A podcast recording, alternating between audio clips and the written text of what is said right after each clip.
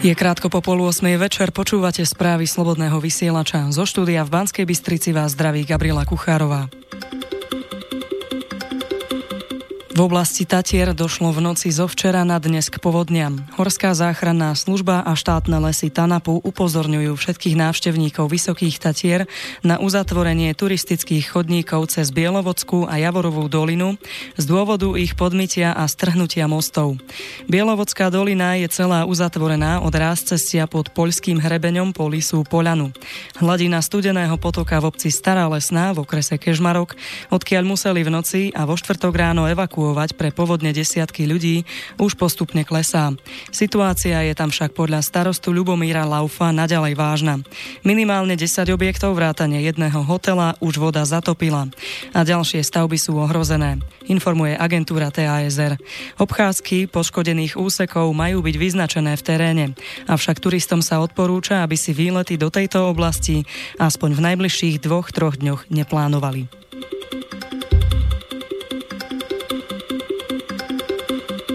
Národná kriminálna agentúra po viacerých zásahoch proti údajným radikálom podporujúcim hnutia spojené s neonacizmom informuje o zásahu proti údajnému ľavicovému extrémistovi. Správu priniesol portál hlavných správ. Konaním Ernesta F. malo dôjsť k schvaľovaniu a popieraniu zločinov režimu komunistického bolševizmu za vlády Stalina v Sovietskom zväze a zločinov komunistického režimu v Československu. K podnecovaniu, k hanobeniu, nenávisti a fyzickej likvidácii likvidácii rímskokatolíckých a grécko-katolíckých kňazov. Ďalej k nenávisti a fyzickej likvidácii maďarského národa. Uviedla k prípadu na Facebooku polícia. Vyšetrovateľ kriminálnej agentúry skončil vyšetrovanie návrhom na podanie obžaloby na obvineného Ernesta F. pre trestný čin hanobenie národa, rasy a presvedčenia, ďalej trestný čin podnecovanie k národnostnej, rasovej a etnickej nenávisti a trestný čin popierania a schvaľovanie holokaustu, zločinov politiky politických režimov a zločinov proti ľudskosti.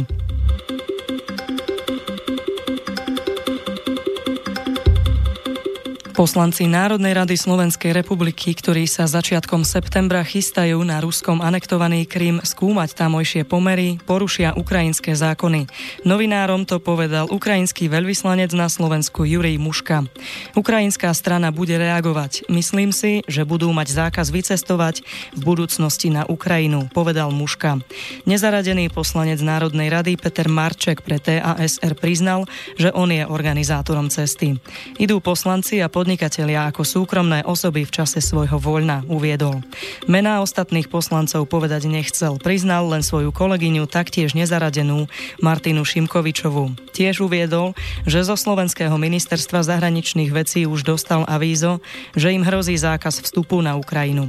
Ja som cez rezort diplomacie odkázal, že preto idem na Krym, aby som videl to údajné porušovanie ľudských práv tamojších obyvateľov. Zoberiem aj média, avizoval.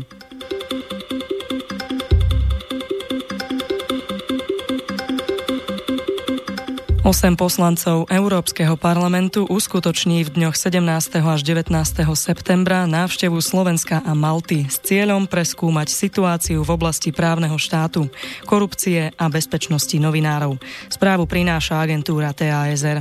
Delegácia nadviaže na zistenia predchádzajúcich prieskumných pracovných ciest poslancov z decembra 2017 na Malte a z marca 2018 na Slovensku a zhodnotí doterajší vývoj v oboch členských štátoch EÚ.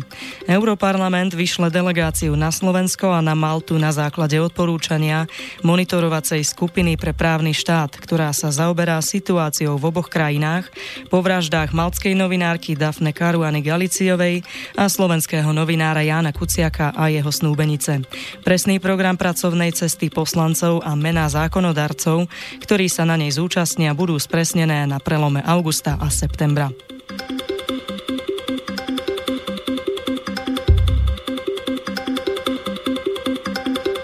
V azerbajdžanskom Baku sa objavili zbranie z Bratislavy. Podľa hlavných správ ide dokopy o 60 a 65 jednotiek vojenskej techniky, ktorá bola vyrobená ešte za dôb bývalého Československa. Situáciu týkajúcu sa dodávky zbraní zo Slovenska okomentoval arménsky veľvyslanec v Bratislave. Bratislava oficiálne vie, že ich technika putuje cez Izrael do Azerbajdžanu, ale pred situáciou zatvára oči. Arménsky sputnik o tom informoval počas besedy spomína spomínaný arménsky veľvyslanec pre Česko a Slovensko. Denník nedávno zverejnil rozsiahly článok o predaji zbraní Baku. Podľa článku bola slovenská vojenská technika dovezená do Azerbajdžanu cez Izrael. I keď slovenská vláda tvrdí, že obchod je legálny a zbranie boli vyvezené do Izraela, arménsky diplomat s tým nesúhlasí. Považuje za nepriateľné, že konečným príjemcom sa stal Azerbajdžan, ktorý sa vyhráža Arménsku a Náhornému Karabachu. Veľvyslanec uviedol, že už v Lani na jeseň vyjadril svoje znepokojenie slovenskej vláde, no tá tomu vraj nevenovala pozornosť.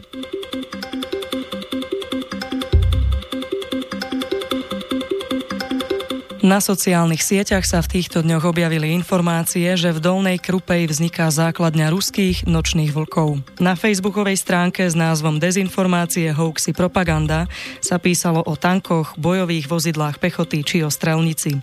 Podľa denníka sme to polícia oficiálne poprela. Podľa nej o vojenskej technike v objekte vedeli, vozidlá však nie sú streľby schopné.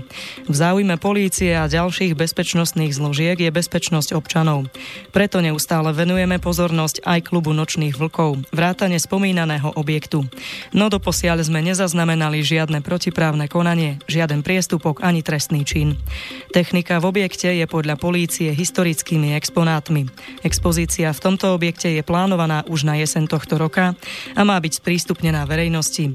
Časť techniky je tiež majetkom občianskeho združenia, ktoré je členom dobrovoľnej požiarnej ochrany.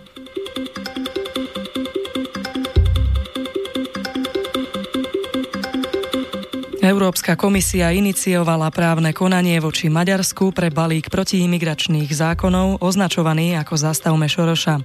Podľa hospodárskych novín o tom v Bruseli informovala samotná Eurokomisia, podľa ktorej sa predchádzajúce konanie Európskej komisie voči Maďarsku pre úpravu utečeneckých právnych noriem dostalo do súdnej fázy. Hovorca komisie pripomenul, že tá poslala maďarskej vláde oficiálny list s výzvou, čím sa začne právne konanie vo veci schválené schváleného balíka zákonov a s ním súvisiacou novelou ústavy. Dodal, že ustanovenia týchto právnych noriem považujú za experti komisie z viacerých hľadísk za sporné. Sieť amerického finančníka Georgia Soroša a jeho spojenci v Bruseli ešte stále pracujú na tom, aby z dôvodu finančných a politických špekulácií zaplavili Európu migrantmi. Reagoval vo štvrtok na správu o začatí ďalšieho konania voči Maďarsku vládny blok Fides KDNP.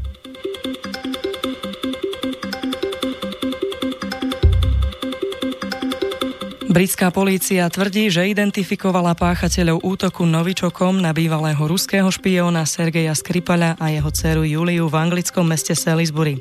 Informoval o tom vo štvrtok portál Actuality. Britské úrady pátrajú po viac než jednom podozrivom. Vyšetrovatelia sú si istí, že podozrivými sú Rusi, uvádza televízia Sky News. Správa prichádza potom, ako Dawn Stuggersová a jej partner Charlie Rowley boli otrávení z rovnakého zdroja novičoku ako Skripalovci. Studgersová, ktorá sa dostala do kontaktu s dávkou tejto toxickej látky, desaťnásobne vyššou ako Skripalovci, medzi tým otrave podľahla, píšu aktuality.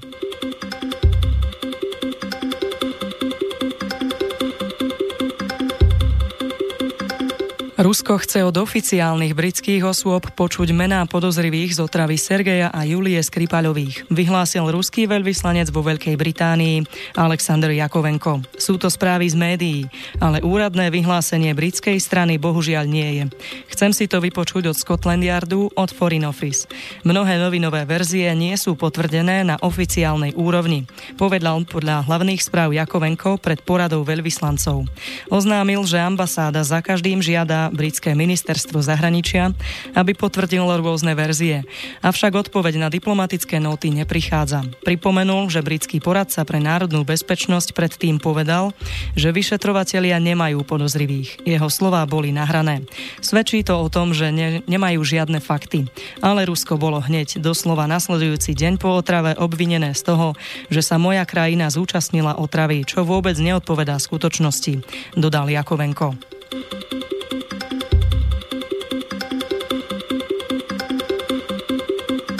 Americká vláda obvinila 29-ročnú ruskú Mariu Butinovú zo špionáže. Mala zneužívať svoje vzťahy s americkými politikmi a verejnými činiteľmi v prospech Ruskej federácie. Správu priniesli parlamentné listy s odvolaním sa na televíziu BBC.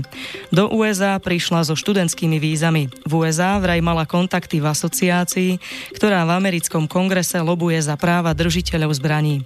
Údajne v minulosti pracovala pre Alexandra Toršina, senátora Ruskej federácie. Toho v apríli americká vláda zaradila na zoznam osôb, ktoré majú zákaz vstupu do USA.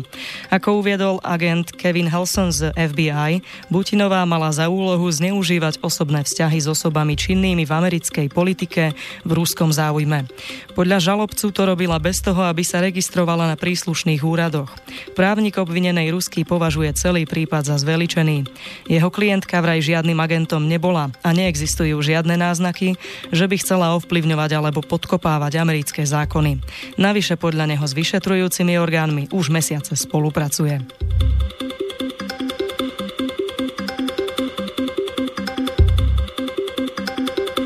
Šéf spoločnosti Facebook Mark Zuckerberg vníma popieranie holokaustu ako hlboko urážlivé, avšak nedomnieva sa, že by mal byť takýto obsah na Facebooku zakázaný. Informovala o tom vo štvrtok agentúra TASR s odvolaním sa na agentúru AP, ktorá pripomína, že Zuckerberg má židovský pôvod. V rozhovore pre webovú spravodajskú stránku Recode Zuckerberg uviedol, že podľa neho sú záležitosti, ktoré rôzni ľudia zle chápu. Nemyslí si, že ich chápu zle zámer zámerne. Jeho výroky vyvolali vlnu kritiky, a to aj zo strany Ligy proti hanobeniu, ktorá vo vyhlásení uviedla, že Facebook má morálnu a etickú povinnosť neumožňovať ľuďom na tejto sociálnej sieti propagovať popieranie holokaustu. Zuckerberg dodal, že urážlivý obsah nie je nutné zakazovať, pokiaľ jeho zámerom nie je podnecovať, ubližovanie alebo útočiť na niekoho.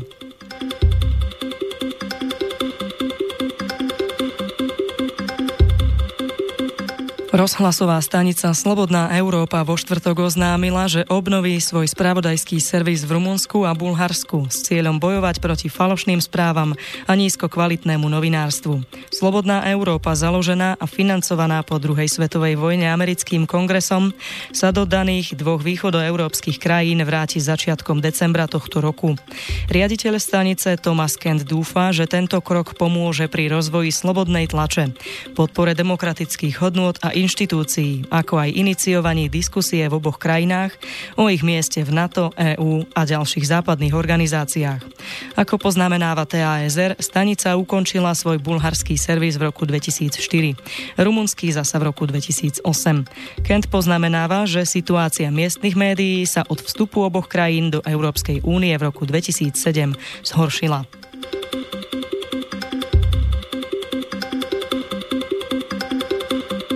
Španielský najvyšší súd zrušil vo štvrtok európske zatýkače vydané na šesticu katalánskych separatistických lídrov vrátane Carlasa Puigdemonta, informoval portál Teraz.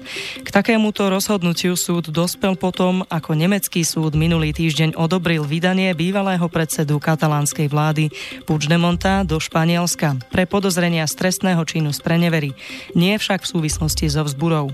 Carlasa Puigdemonta, ktorý sa momentálne zdržiava v Berlíne, zadržali 20 25. marca.